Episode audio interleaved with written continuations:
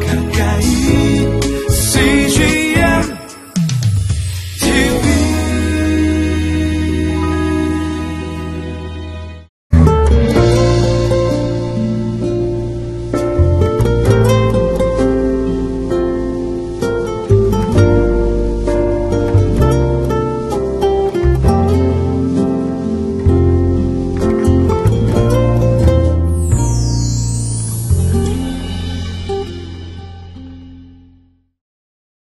봄이라는 어, 말의 뜻은 보다라는 어, 동사의 명사형이라고 어, 그렇게 일컫기도 한답니다.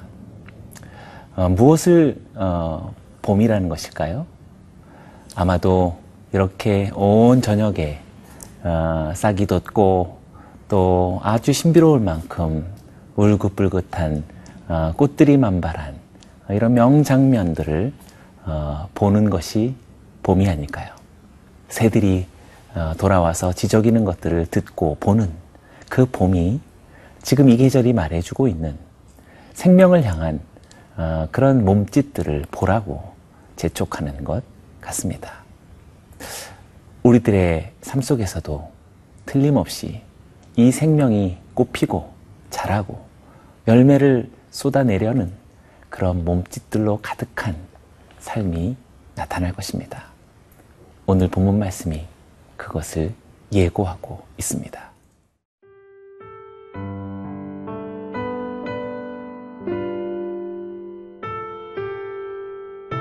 이사야 49장 14절에서 26절 말씀입니다. 오직 시온이 이르기를 여호와께서 나를 버리시며 주께서 나를 잊으셨다 하였거니와 여인이 어찌 그 젖 먹는 자식을 잊겠으며 자기 태선한 아들을 극률이 여기지 않겠느냐 그들은 혹시 잊을지라도 나는 너를 잊지 아니할 것이라 내가 너를 내 손바닥에 새겼고 너의 성벽이 항상 내 앞에 있나니 네 자녀들은 빨리 걸으며 너를 헐며 너를 황폐하게 하던 자들은 너를 떠나가리라. 내 눈을 들어 사방을 보라. 그들이 다 모여 내게로 오느니라. 나 여호와가 이르노라. 내가 나의 삶으로 맹세하노니 네가 반드시 그 모든 무리를 장식처럼 몸에 차며 그것을 띠기를 신부처럼 할 것이라. 이는 내 황폐하고 적막한 곳들과 내 파멸을 당하였던 땅이 이제는 주민이 많아 좁게 될 것이며 너를 삼켰던 자들이 멀리 떠날 것이니라. 자식을 잃었을 때에 낳은 자녀가 후일에 내 귀에 말하기를 이곳이 내게 좁으니 넓혀서 내가 거주하게 하라 하리니 그때에 네가 내 마음에 이르기를 누가 나를 위하여 이들을 낳았는고 나는 자녀를 잃고 외로워졌으며 사로잡혀 유리하였거늘 이들을 누가 양육하였는고? 나는 홀로 남았거늘 이들은 어디서 생겼는고 하리라. 주 여호와가 이같이 이르노라. 내가 문나라를 향하여 나의 손을 들고 민족들을 향하여 나의 기치를 세울 것이라. 그들이 네 아들들을 품에 안고 네 딸들을 어깨에 메고 올 것이며 왕들은 네 양부가 되며 왕비들은 네 유모가 될 것이며 그들이 얼굴을 땅에 대고 내게 절하고 네 발에 티끌을 핥을 것이니 네가 나를 여호와인 줄을 알리라. 나를 바라는 자는 수치를 당하지 아니하리라. 용사가 빼앗은 것을 어떻게 도로 빼앗으며 승리자에게 사로잡힌 자를 어떻게 건져낼 수 있으랴. 여호와가 이같이 말하노라. 용사의 포로도 빼앗을 것이요 두려운 자의 빼앗은 것도 건져낼 것이니 이는 내가 너를 대적하는 자를 대적하고 네 자녀를 내가 구원할 것임이라. 내가 너를 억압하는 자들에게 자기의 살을 먹게 하며 새 술에 취함같이 자기의 피에 취하게 하리니 모든 육체가 나 여호와는 내 구원자요 내 구속자요 야곱의 전능자인 줄 알리라. 어, 이렇게 온 천지에 봄이 왔다라는 어, 명장면을 어, 보라는 의미로서의 봄이 도래했음에도 불구하고 어, 그러나 여전히 그 마음에 아직도 겨울을 지나고 있고 우울한 어, 마음 속에 믿음이 있어도 퇴색되어진 채 어, 낙심한 심령으로 살아가는 사람이 어, 적지 않은 것 같습니다. 어, 그것은 틀림없이 우리 가운데 어, 오래된 겨울이 지속되었었고 또 적지 않은 어, 상처가 어, 그의 마음을 고통스럽게 했기 때문에 어, 나타나는 결과일지도 모릅니다. 하나님께서 어, 나를 향한 어, 마음 또 나를 향한 기대 또 나를 향한 약속이 침묵 가운데 오래 정체되어 있다라는 생각 때문에 그럴 것입니다. 14절이 그것을 이야기하고 있죠. 같이 읽어보겠습니다. 오직 시온이 이르기를 여호와께서 나를 버리시며 주께서 나를 잊으셨다 하였거니와 하나님이 나를 버리셨고 주께서 나를 잊으셨다라고 하는 바벨론에서 오랫동안 거주하던 어, 하나님의 백성 이스라엘은 하나님께서 침묵하신 이유는 어, 나를 망각하셨을 뿐만 아니라 이미 나를 유기하셨다라고 생각하고 확신했던 거죠. 때로 우리의 겨울이 어, 오래되고 혹독하면 봄은 더 이상 오지 않을 것이다라고 생각하는지도 모르겠습니다. 빼앗긴 들녘에 봄이 오지 않는다라고 생각하는 그것처럼 하나님께서 나를 영영 잊으셨고 나를 외면하셨다라는 우리는 무언의 깊은 마음의 상처를 갖는 것 같습니다. 그러나 사랑하는 여러분, 오늘 하나님의 말씀이 이렇게 우리들에게 호소하십니다. 15절의 말씀이 그렇습니다. 여인이 어찌 그 젖 먹는 자식을 잊겠으며 자기 태에서 난 아들을 극률이 여기지 않겠느냐. 그들은 혹시 잊을지라도 나는 너를 잊지 아니할 것이라. 하나님은 마치 자신을 어머니와 같이 그렇게 비유하고 계십니다. 그 젖 먹는 아, 자식을 어찌 잊을 수 있겠느냐라고 말씀하십니다. 자기 태에서 난 아들을 극률이 여기지 않을 수 없노라고 그렇게 너무나도 인간적인 마음으로 우리들에게 호소하십니다. 혹시 세상의 어머니들은 그 자식을 버리고 잊을 수는 있을지라도 하나님은 결코 너를 잊지 않을 것이다라고 말씀하고 계시는 것이지요. 어, 저는 이 어, 말씀을 믿습니다. 우리 성도님들도 이 15절에 가슴 떨리는 어, 우리 하나님의 어, 이 생생한 진심 어린 마음을 신뢰하고 믿음으로 우리가 어, 받을 수 있기를 원합니다. 그리고 마침내 18절과 같은 놀라운 환상 같은 장면을 우리는 보게 됩니다. 18절을 읽어봅니다. 내 눈을 들어 사방을 보라. 그들이 다 모여 내게로 오느니라. 나 여호와가 이르노라. 내가 나의 삶으로 맹세하노니 내가 반드시 그 모든 무리를 장식처럼 몸에 차며 그것을 띠기를 신부처럼 할 것이라. 이스라엘의 어, 잊혀진 자손들이 그리고 잃어버린 자녀들로 여겨졌던 그들이 돌아오게 될 것이다라고 말합니다. 눈을 들어 사방을 보라고 말합니다. 사방을 보라고 말합니다. 아직 바벨론에 있어서 그들은 겨울에 어, 지나고 있지는 않지만 그러나 눈을 들어 사방을 보라고 영적 환상과 믿음을 우리들에게 요구하고 있는 것이지요. 그 자녀들이 얼마나 많이 돌아오고 있는지를 보여줄 뿐만 아니라 그들이 아름다운 신부와 같이 장식하고 돌아올 것이라고 말합니다. 오늘 이 말씀이 저는 여러분들에게 약속이 되는 줄로 믿습니다.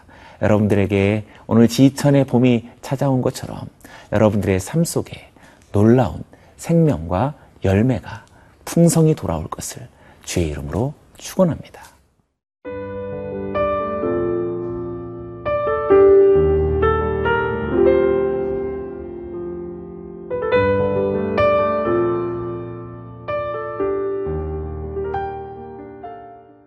이렇게 엄청난 하나님의 약속과 환상적인 어, 주님의 예언은 어, 듣고 있는 이스라엘에게 믿을 수 없는 어, 말이 안 되는 어, 그런 어, 탄식과도 같을 것입니다.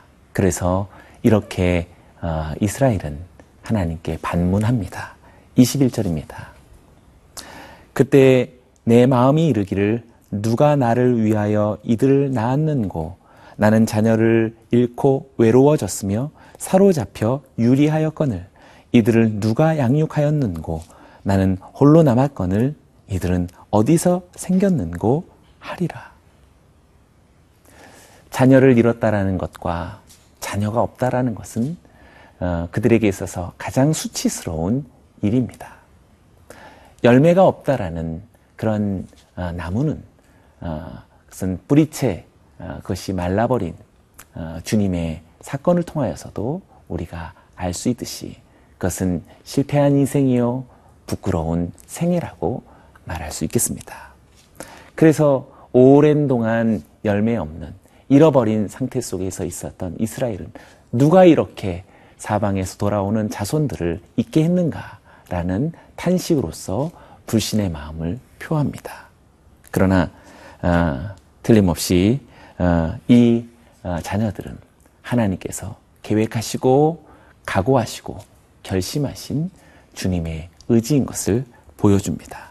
23절의 말씀이 바로 그것이지요.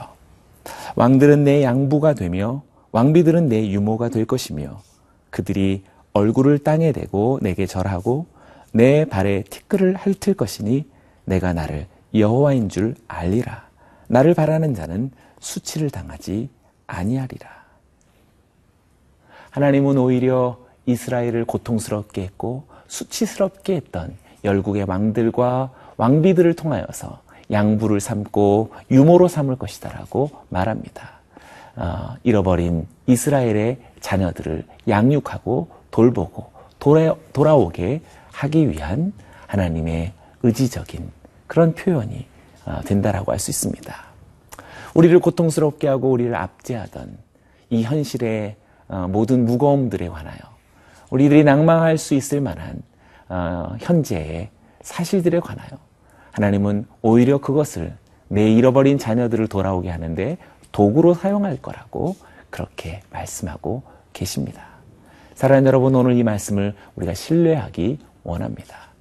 이 약속의 말씀을 끝까지 붙들기를 원합니다. 현실을 바라보지 않고 현재 속에 우리의 마음을 두지 않고 눈을 들어 사방을 바라보며 하나님께서 우리에게 예언과 환상으로 주신 내 자손들이 돌아올 것이다라는 약속을 붙잡게 되기를 원합니다. 이 약속을 붙잡았던 이가 바울이지요. 그는 틀림없이 하나님께서 마치 어머니가 되셨다라는 이 이사야서의 말씀에 감동되어져 어, 바울도 역시 어, 그렇게 자신을 여성 어머니로서 표현한 바가 있습니다. 갈라디아서 4장 19절이지요. 나의 자녀들아 너희 속에 그리스도의 형상을 이루기까지 다시 너희를 위하여 해산하는 수고를 하노니. 바울은 하나님의 어, 자녀들의 하나님의 형상이 자랄 수 있기까지 해산의 수고를 할 것이다라고 말하고 있습니다. 바울은 틀림없이 자녀를 얻을 것을 확신했고 영적 자손이 갈라디아 교회 속에서 풍성이 일어날 것을 믿었던 것이지요. 그래서 그는 오늘도 결심합니다. 오늘도 노력합니다. 갈라디아 성도들을 어, 양육하고 돌보고 섬기는 이 마음이 흔들리지 않는 것이지요. 저는 우리 성도님들의 삶 속에 하나님께서 맡기신 귀한 영적 자녀들을 품고 사랑하고 잉태하고 낳기까지 그 어, 수고가 헛되지 않는 어, 열심을 품게 되기를 원합니다. 마지막으로 24절은 이렇게 반문하는 가운데 놀라운 하나님의 약속이 주어집니다. 용사가 빼앗은 것을 어떻게 도로 빼앗으며 승리자에게 사로잡힌 자를 어떻게 건져낼 수 있으랴. 아직도 현실에 무겁게 자리 잡고 있는 어, 이 에, 우리들의 암울한 어, 현실의 문제들과 현재의 어, 압제들을 이 영적인 어, 모든 어두움들을 어떻게 극복할 수 있겠는가라고 반문했을 때 25절 하나님은 우리에게 약속하십니다. 여호와가 이같이 말하노라 용사의 포로도 빼앗을 것이요 두려운 자의 빼앗은 것도 건져낼 것이니 이는 내가 너를 대적하는 자를 대적하고 내 자녀를 내가 구원할 것이라. 하나님께서 대적하는 자를 대적하시고 하나님께서 너의 자녀를 내가 구원할 것이다라고 약속하십니다.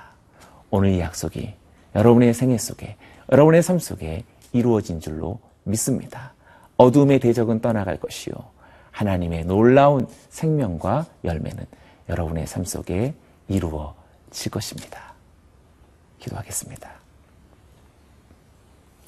하나님 아버지, 오늘 우리의 삶이 하나님께서 예비하시고 예정하신 영적 자녀와 영적 열매들로 풍성이 이루어질 것이다라는 이 굳건한 약속을 믿게 하시고 붙들게 하시고 따라서 우리의 삶도 하나님 수많은 열매를 위하여서 희생하고 섬기며 돌보는 삶을 멈추지 말게 하여 주옵소서. 예수님의 이름으로 기도드리옵나이다. 아멘.